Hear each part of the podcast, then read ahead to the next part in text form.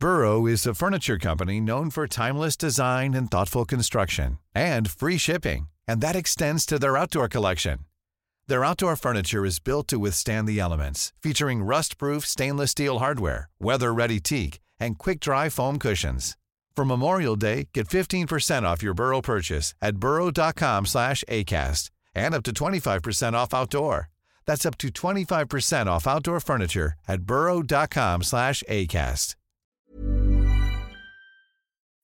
Dixo presenta Factor Kaiser con Max Kaiser. Dixo is back. Una nueva manera de acercarse a la realidad y de buscar la verdad. Información trascendente. Factor de cambio. Factor Kaiser. Estamos otra vez en la entrevista de Factor Kaiser. Esta vez nos invitó Kenia López Rabadán a su oficina del Senado. Nos da muchísimo gusto que estés en Factor Kaiser. Muchas gracias, Max. Pues, a ver, literal, esta es tu oficina, es oficina de quienes nos están viendo y escuchando, porque estas oficinas del Senado se pagan con sus impuestos, así es que bienvenidos a su casa. Del Senado que creo que todavía no acaban de entregar la obra completa, ¿va?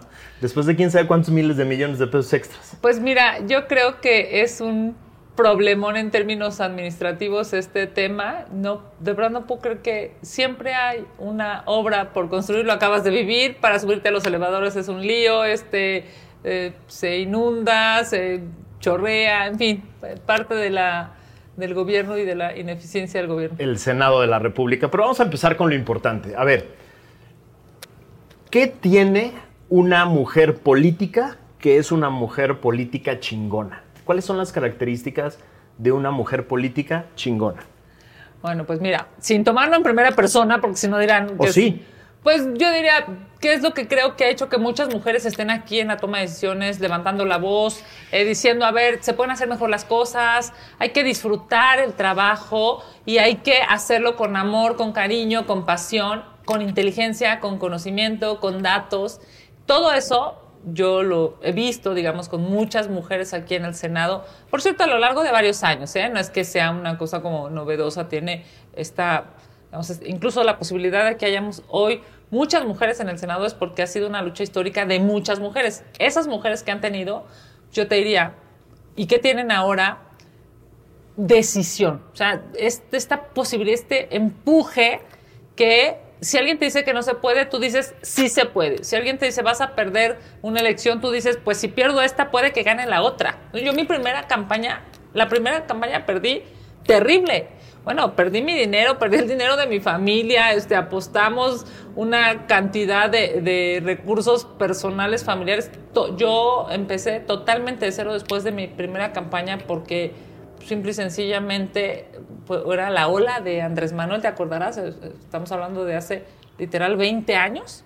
En 2003 yo hice una campaña, me acuerdo, vamos, yo diría la mejor campaña de mi vida, pero pues estaba Andrés Manuel este, fuertísimo en la Ciudad de México, cosa que ahora ya no sucede en la Ciudad de México, ahora claramente han perdido las elecciones, pero en esa época estaba fuertísimo. Y yo dije, pues si ahora pierdo, algún día voy a ganar. Y pues déjame decirte que hoy soy mi quinta legislatura.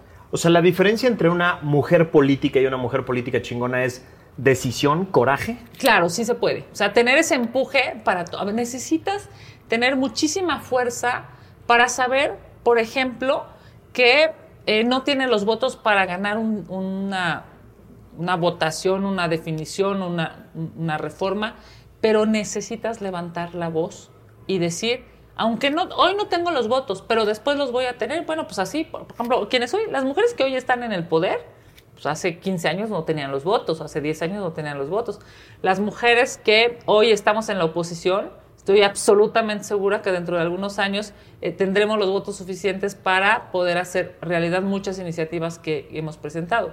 Que en realidad, más allá de los partidos, más allá de este eh, PAN o Morena, la realidad es que todas las mujeres echadas para adelante en la política y en la vida. Son, creo yo, las que logramos construir muchas más cosas. Y qué bueno, porque además, déjame decirte que la señora que dice, a ver, ya, se acabó, que mi esposo me grite, me trate mal y yo voy a poner mi coche en Uber y voy a salir a chambear.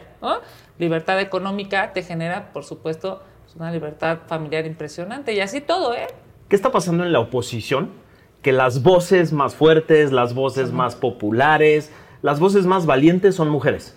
Pues yo creo que en, en estricto sentido te voy a decir, porque las mujeres tenemos una, eh, pues llamémosle así, una carrera muy limpia.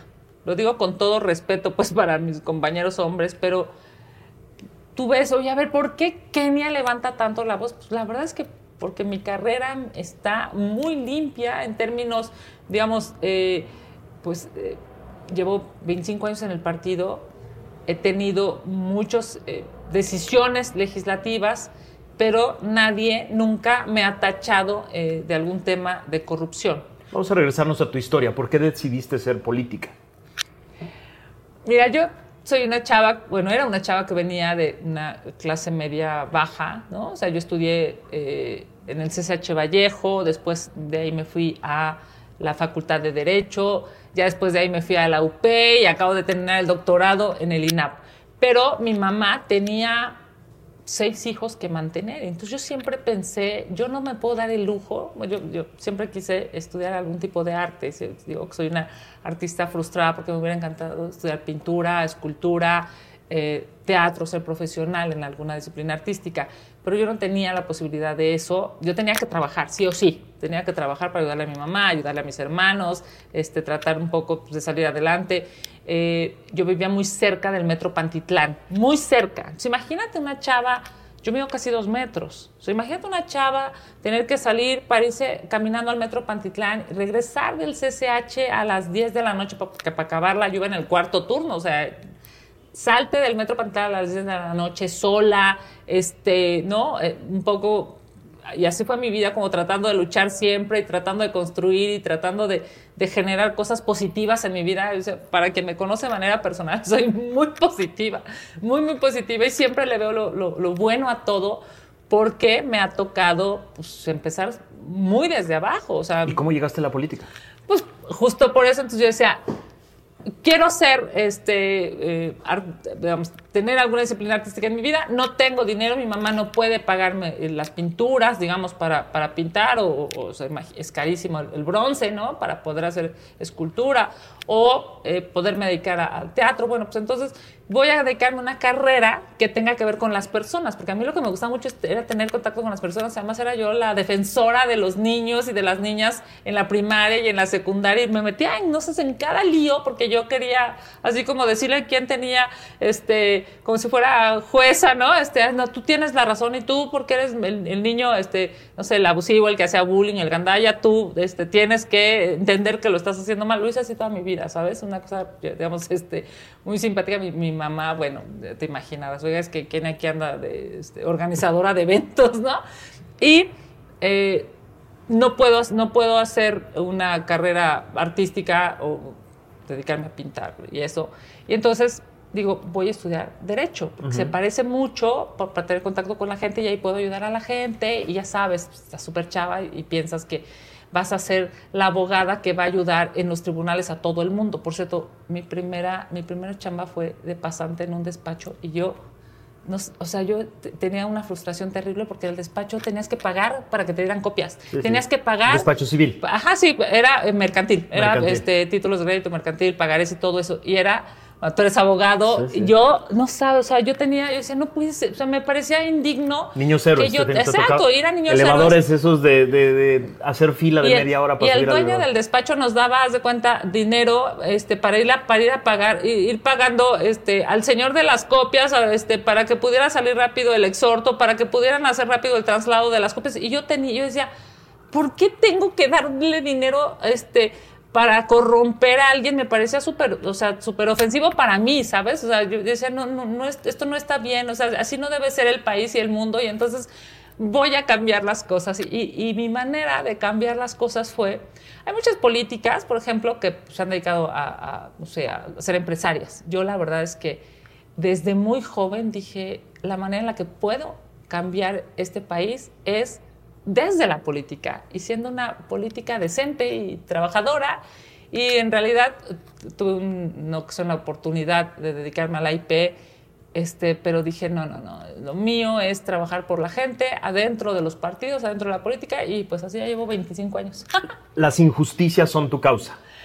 Desde de ahí, Chava, de ahí nació. Ya sabes, desde Chava era como de, eso está mal y se tiene que corregir.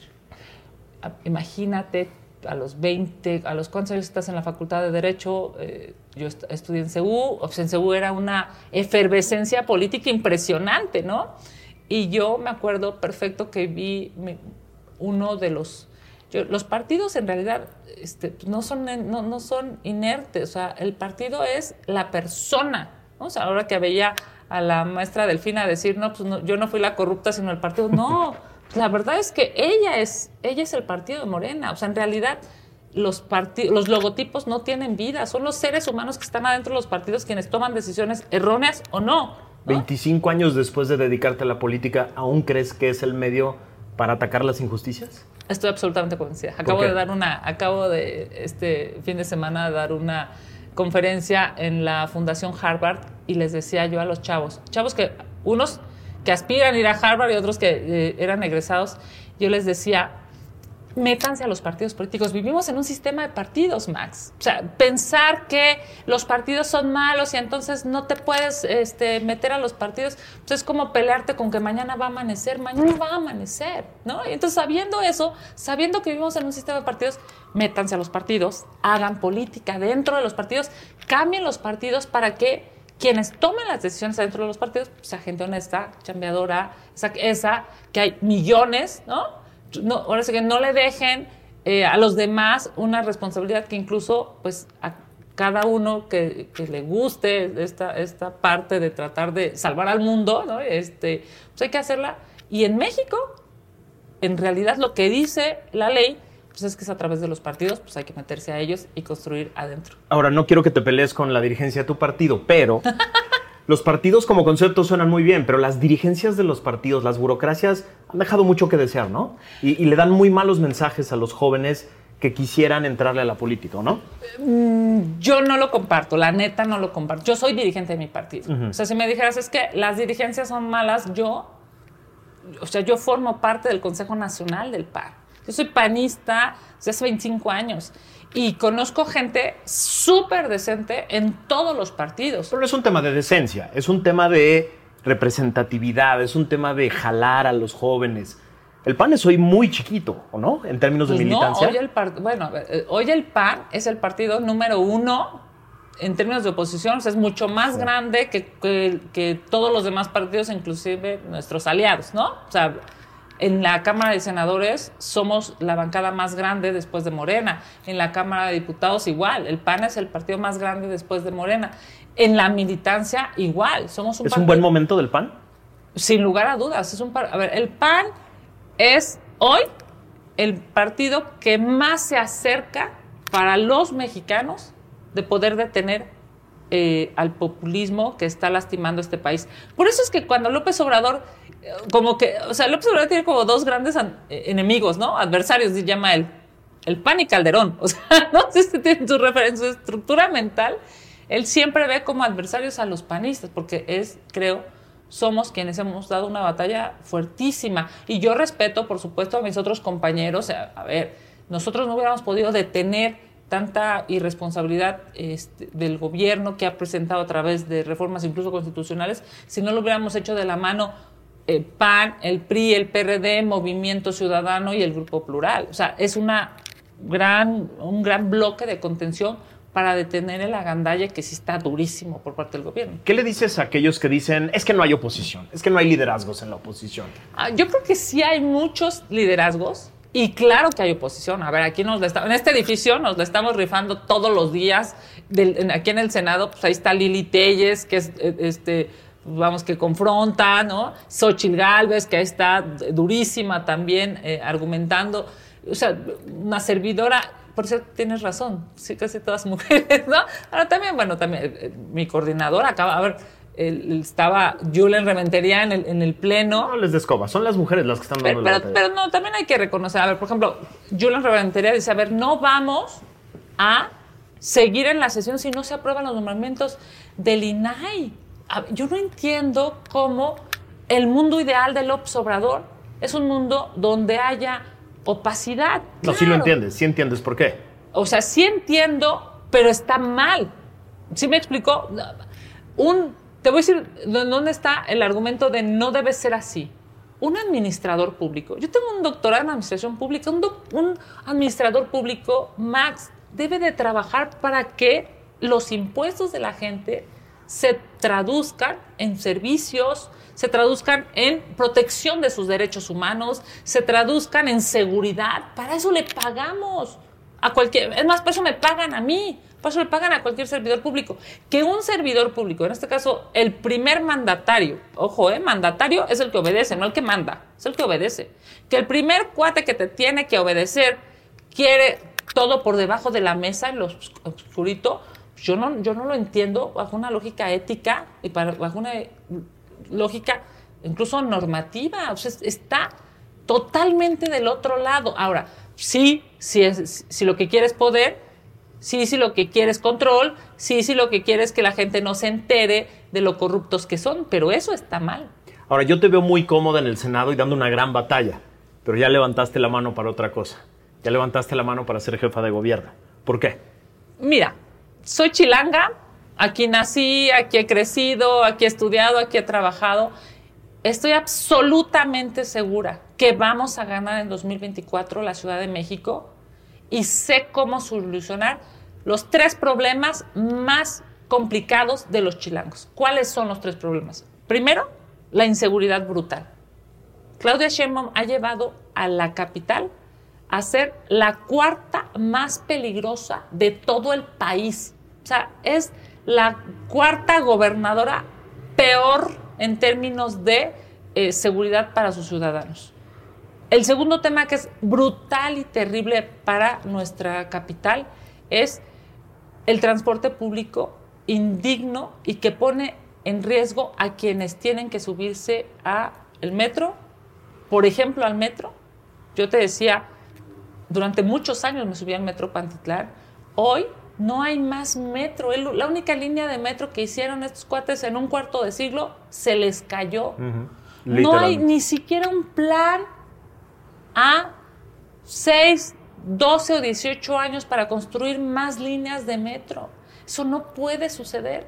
No puede ser posible que te subas a un transporte público pensando que te van a robar, que te van a quitar tu celular, tu cartera. Me decían... O que vas a chocar o que se va a caer. Hace unos días me daban un testimonio y me decían, Kenia, se subieron al, al RTP, al, al transporte, al camión, asaltaron a 40 personas en 5 minutos. A 40 personas, o sea, 40 y tantas personas en 5 minutos. Nos quitaron todo. Nadie va a ir a denunciar. Porque la gente está hasta el gorro de ir a denunciar que no suceda nada y que no haya justicia. El tercer gran problema en esta ciudad, sin lugar a dudas, es la corrupción. Los chilangos estamos hasta el gorro de la corrupción. Si tú vas a ver un tema eh, a cualquier área gubernamental, hay un, un- un, digamos, una cantidad de eslabones de corrupción terribles. Es más, incluso, Max, por corrupciones que se cayó el metro, por corrupciones que no hay agua en una gran parte de la ciudad, no solamente en Iztapalapa, que es brutal lo que se está viviendo ahí, por cierto, sino en varias delegaciones. Por corrupción es que lamentablemente una chava hoy sale de su casa y no sabe si va a regresar con vida porque no hay luminarias, porque no hay policía, porque no hay senderos seguros, porque no hay la posibilidad de que incluso ella pueda suponer que va a haber a unos metros, a unos minutos, alguien que la pueda auxiliar, porque ni policías hay. Ahora, al PAN le ha pasado en los últimos años, en las últimas elecciones, que varios levantan la mano, compiten al interior del partido y los que no ganan, si no se pelean, por lo menos manos caídas. ¿Qué va a pasar con ustedes, con tus colegas que también levantaron la mano cuando compitan y quede una? ¿Va a haber todas las demás haciendo cuerpo y haciendo campaña en torno a la que ganó? ¿O vamos a tener otra vez esa campaña como la del 2012 con Josefina Vázquez Mota casi sola y con todo mundo haciendo brazos caídos? Yo estuve ayudándole muchísimo a mi querida José, la quiero Pero te un acuerdas que había quien no. Y había gente que se fue a su casa sin lugar a dudas, sin lugar a dudas. ¿Cómo vamos a superar esa parte desde la oposición para que haya de verdad una coalición fuerte, ganadora, a la que los ciudadanos le puedan creer? Yo te diría, es una gran oportunidad histórica para la oposición la elección de 2024 en la Ciudad de México. Una gran oportunidad. O sea, las encuestas todas dicen que estamos en condiciones muy claras de ganar la Ciudad de México. Con muchas figuras levantando la mano y diciendo yo quiero. Sí, pero obviamente me parece que sería un acto de generosidad y además, incluso diría yo, hay un bien superior, hay un bien común por encima del interés de cualquiera de las personas que hemos dicho queremos. Hay un bien superior y ese bien superior es que en la Ciudad de México ya haya un buen gobierno. ¿Quiénes han dicho que yo quiero? A ver, eh, Santiago Taguada, el alcalde de, de Benito Juárez, Xochil Gálvez, que es mi compañera senadora, Margarita Zavala, que es diputada federal, eh, Lía Limón, que es alcaldesa de eh, Álvaro Obregón, Kenia López Rabadán, um, no sé si se me está yendo alguien más. Ah, bueno, no, no sé si eh, Adrián Rubalcaba lo, ha dicho públicamente, pero bueno, algunas personas lo han puesto en el, este, en el candelero. Todas estas personas que te acabo de mencionar, todas han tenido o tienen un cargo público relevante. O sea, me, me refiero a, son suficientemente fuertes para saber que en, esta, en estos procesos se gana o no. Y si, yo diría, creo que todas ellas incluso algún día ha- habrán perdido una elección. ¿Van a competir de manera leal? Pues mira, las reglas ¿Ves del ese juego- ambiente? no, no, yo estoy absolutamente segura de que sí. O sea, las reglas del juego, en estricto sentido, las va a definir el PAN. Eso lo sabemos todos. Así como el PRI definió eh, en el Estado de México, yo siempre he dicho y lo digo abiertamente, pues, claro que a mí me encantaría que si el PAN define en la Ciudad de México, como lo definió el PRI en el Estado de México y el PRI propuso a Alejandra del Moral, que es una, es una mujer de- del PRI, digamos, desde hace muchos años, pues a mí me parece que por congruencia, ojalá y así sea, en la Ciudad de México el PAN defina y pueda ser alguien panista. Es claro que para la Ciudad de México el partido más fuerte en el proceso electoral después de Morena es el Partido de Acción Nacional. Y esa, esa definición pues, tendrá que ser abierta, pública, transparente y que incluso quienes no son panistas digan yo quiero y la definición la pueda tomar el PAN. Vamos a pensar que quedas tú.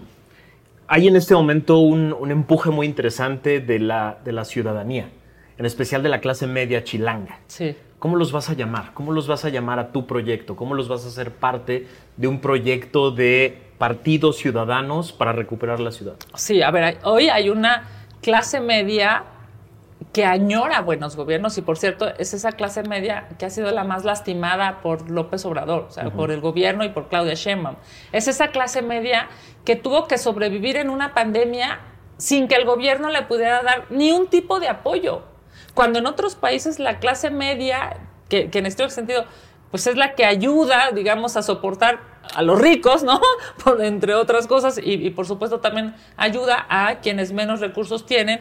Es esa clase media la más afectada aquí en la Ciudad de México. Y a todos ellos yo les diría, en el PAN vamos a caber todos, porque en el PAN hay tres prioridades desde mi perspectiva, además de solucionar eh, los temas que más aquejan. La primera para nosotros es que esa clase media tenga oportunidades de seguir en la clase media o avanzar en los deciles, no retroceder. ¿Cuál es la diferencia de mi proyecto, de mi posición pública y la definición de Morena en la Ciudad de México? Que a Morena lo que le gusta es la pobreza. Igual, igualar hacia abajo. Porque ya lo ha dicho el presidente. A ver, no, es- esto no es una metáfora, esto no tiene que ver con yo creo, no. El presidente públicamente ha dicho que prefiere la pobreza porque los pobres, desde su lógica, votan por su movimiento. ¿no? Yo no creo eso. Eso se me hace inhumano, se me hace indigno. Yo creo en la prosperidad. Max, yo te acabo de contar mi vida. Yo soy una mujer que viene de abajo. Mi mamá tenía negocios de comida y cuando digo, no, no eran VIPs, o sea, eran puestos en los tianguis, eran fondas, eran así de seis mesas. Yo, yo, era, yo tenía que atender las mesas de- del pequeño negocito de mi mamá de seis mesas y, este, y ayudarle a, a, cuidar y ayudarle a despachar los refrescos y todo eso. Pero yo creo que la gente tiene derecho a que sus hijos, así como yo, puedan salir adelante y puedan ir a una escuela y puedan estudiar y en el mejor de los casos puedan ser presidentes de este país. La diferencia con Morena es que Morena quiere la pobreza y yo estaré siempre pensando que vale la pena trabajar para que haya prosperidad. La segunda cosa que para mí es absolutamente indispensable, Max, es que ningún derecho que se ha ganado en la Ciudad de México se vaya a retroceder, bajo ninguna circunstancia. No puede ser que estemos pensando en el siglo pasado.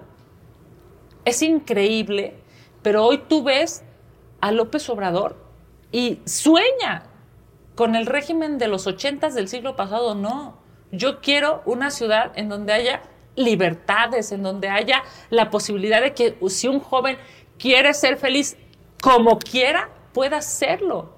Si se quiere casar con quien quiera o no casar, puede hacerlo. Si quiere este, vestirse como quiera o quiera tener este, una religión o no tenerla, que pueda hacer lo que quiera, libres por la palabra libre. Eres una mujer de libertad, de libertades, de inclusión y de diversidad.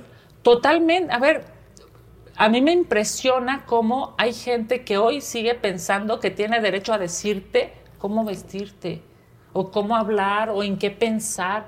Tú tienes derecho, o sea, todos los seres humanos tenemos derecho a equivocarnos o no. Me refiero a decir, oye, a ver, yo tengo la posibilidad de, este, no sé, de estudiar o, o de dedicarme a cualquier otra cosa, si es mi tiempo, si es mi vida y si me hace feliz y si no lastimo a nadie, vamos, tienes derecho a hacer absolutamente lo que quieras contigo, con tu pensamiento, con tu cuerpo, solo no lastimes a nadie, solo eh, respeta, solo el, pacto, este pacto social, este, este, yo siempre digo, el contrato social de Rousseau estuvo hecho como de hombres para hombres, pero vamos a pensar que si el contrato social de Rousseau estuviera hecho este, para hombres y mujeres, pues tenemos que hacer un pacto social. ¿Y la tercera prioridad? Y la tercera prioridad que para mí hoy es absolutamente indispensable es pensar en una ciudad de futuro. ¿Qué quiere decir eso? Una ciudad en donde haya tecnología, una ciudad en donde puedas desarrollar tus capacidades y tus potencialidades en el transporte, en las escuelas, eh, con esta, digamos, esta lógica de mirar hacia las ciudades inteligentes tratar de construir en América Latina una ciudad de México que sea vanguardia, que puedas saber que si vas a la Ciudad de México, estando en Asia, en Europa, incluso en Argentina, en el sur del continente, vengas a una ciudad tecnologizada, una ciudad de vanguardia, una ciudad que te genere las condiciones de decir, estoy en una ciudad en donde se vive, se disfruta la cultura, se disfruta eh, las vialidades, se disfrutan, vamos, es una ciudad tan plural, tan diversa, que puedes tener la posibilidad, lo mismo, de conocer Reforma, pero también de conocer Xochimilco, de conocer Tláhuac, de conocer eh, Coajimalpa, de conocer la Gustavo Madero, y porque hay lugares maravillosos, espectaculares en toda la ciudad, que hoy lamentablemente o por inseguridad o por falta de presupuesto o porque no hay, eh, digamos, un círculo virtuoso, no, no solamente es llegar, digamos, a, la capilla o llegar al museo o llegar a, este, al, kiosco, sino también todo lo que hay en medio de eso, que tiene que haber comercio, que tiene que haber transporte, que tiene que haber, digamos, como un círculo que permita que cuando vengas a la Ciudad de México o viviendo en la Ciudad de México la puedas disfrutar. Yo creo que si logramos esas tres cosas en esta siguiente administración, habremos hecho un cambio absolutamente maravilloso. Ahora, la clase media chilanga, tenemos décadas de ser huérfanos políticos, ¿no? Es decir, nadie nos representa a nosotros, somos los que pagamos nuestra seguridad, pagamos nuestro transporte, pagamos la escuela de nuestros hijos, pagamos la salud de la familia. Es decir, la clase media chilanga paga todo. Sí. Y recibimos nada, y recibimos muy poco. O, mal, ¿no? O, mal, y recibimos muy poco en términos de representación política. ¿Ya nos van a representar políticamente a la clase media chilanga? Bueno, yo creo que sí hay una, hay una gran distancia entre los políticos y la ciudadanía, entre otras cosas porque ha pasado algo.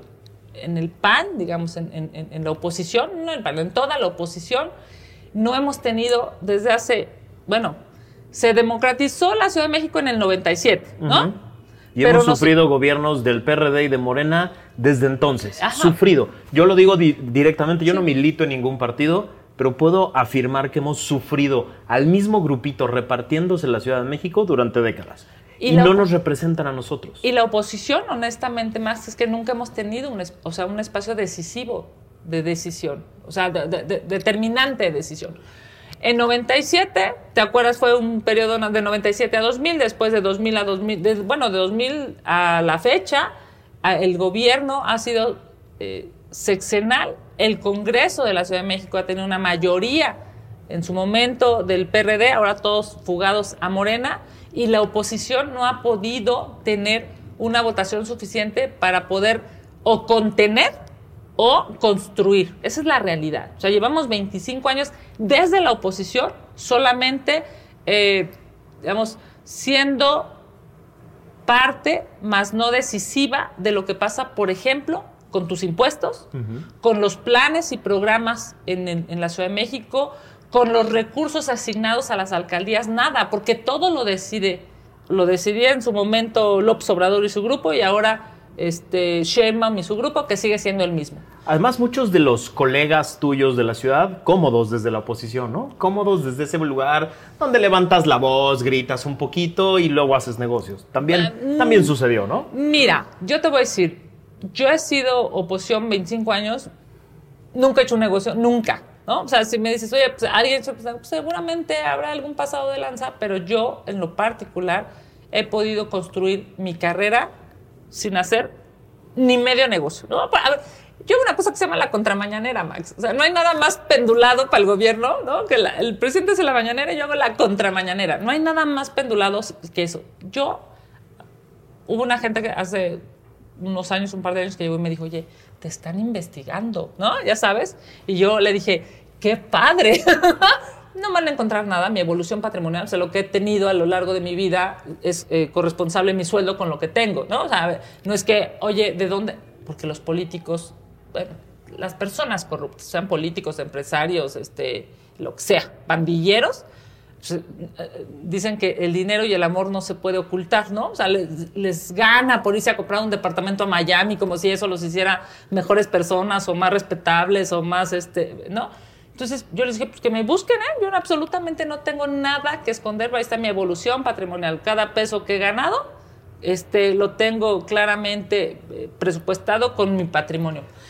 Es obvio, Max, que eso es lo que se necesita. O sea, Ahora, otro drama que hemos vivido los chilangos es que todos y cada uno de los jefes de gobierno desde el 97 en realidad llegan para ser precandidatos a la presidencia. Entonces nos gobiernan dos o tres añitos y luego ya están más preocupados por, las, por la que sigue. Tú le puedes prometer a la gente que tú vas a gobernar la ciudad y no utilizarla como una plataforma para la que sigue. Porque hemos sufrido eso y entonces tenemos a Claudia Sheinbaum y para atrás a puros precandidatos que no toman riesgos, no toman decisiones, porque están más preocupados por las encuestas y por lo que sigue. Bueno, sin duda, te lo prometo a ti y se lo prometo al auditorio. Todos los cargos que he tenido los he desempeñado todo el día 24/7 de principio a fin. Nunca, y lo digo porque así está en mi historia de vida, nunca he ocupado un cargo, he dejado de hacer mis obligaciones para buscar otro, nunca. El problema, por ejemplo, de Claudia Sheinbaum es que tiene años que abandonó la ciudad. El problema de este gobierno es que lamentablemente pensaron que los chilangos siempre iban a votar por ellos, ¿no? ¿Cuál era la broma? Si pusieran un burro, iban a votar por ellos, ¿no? O sea, pusieran a quien pusieran, iban a votar por ellos. Lamentablemente hubo, una, hubo etapas en las que fue así. Yo no podía entender cómo había extraordinarios candidatos del PAN que simple y sencillamente no ganaban por, y, y, había impresentables de Morena, en aquel momento eran del PRD, impresentables. Bueno, la historia esta de, de, Iztapalapa, en donde dicen, bueno, aquí está el señor ¿cómo se llamaba? Este, le decían Juanito, pero tenía otro nombre, ¿no? Bueno, No su nombre acuerdo, real, sí. ¿no? Aquí está este señor, van a votar por él, pero, no Pero va a gobernar él, va a gobernar ella. Esta, esto es que además es antidemocrático, es irracional, es ilógico. Y lo hemos sufrido Sucedió. los chilangos todo el tiempo. Y sucedió, bueno, estás hablando de Iztapalapa, dos millones de habitantes, o sea, eso es algo impresionante.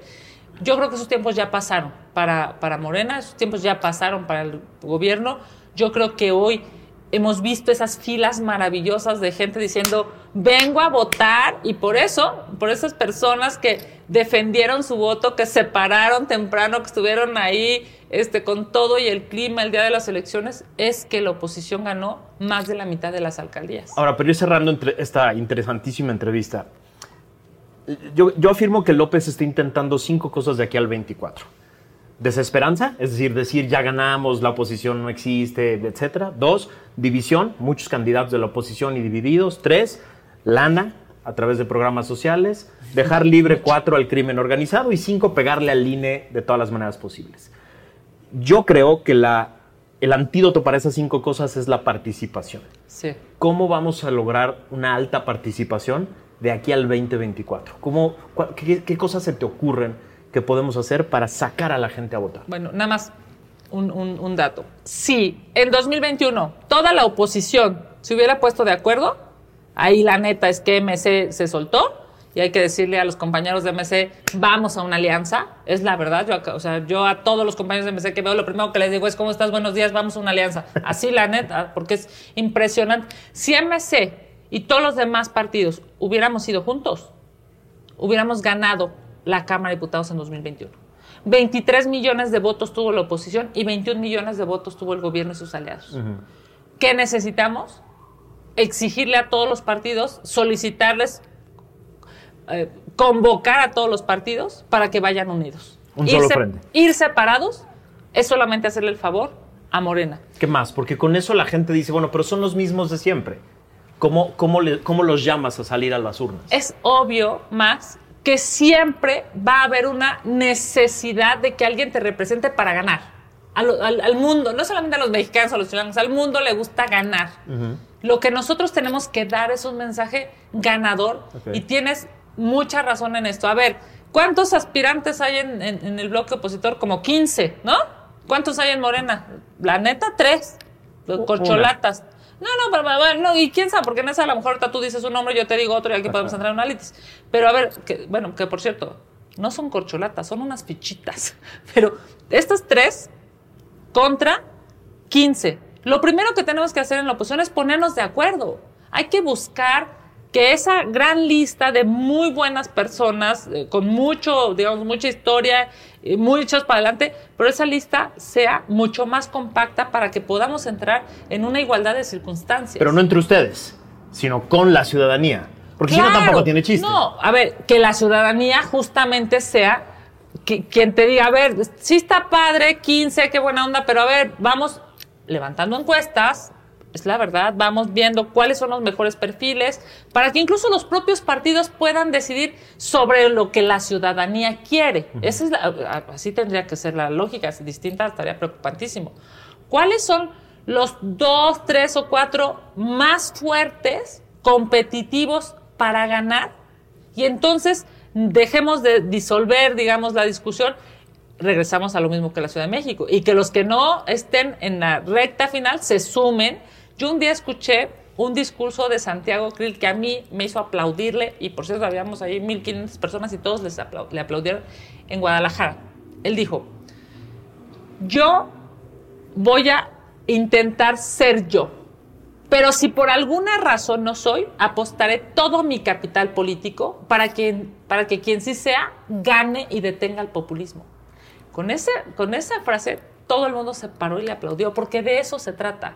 Si no es uno de los 15 o de toda la lista enorme, pues que ayuden al que sí sea para que podamos detener a este gobierno, Max, que es un gobierno que genera pobreza, un gobierno que genera inseguridad, un gobierno que genera violación a los derechos humanos.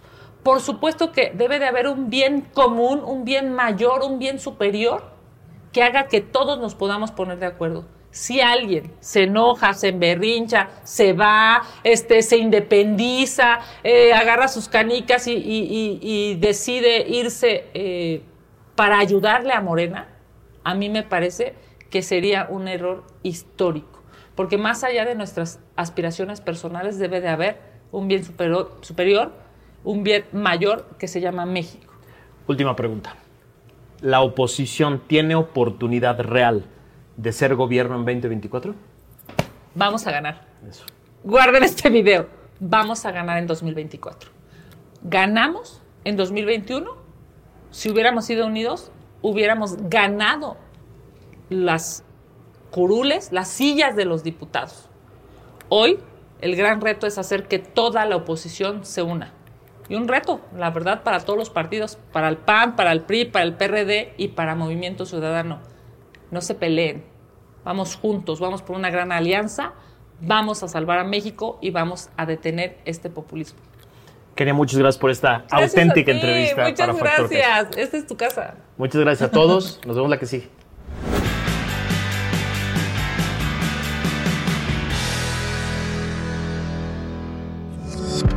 Dixo is back.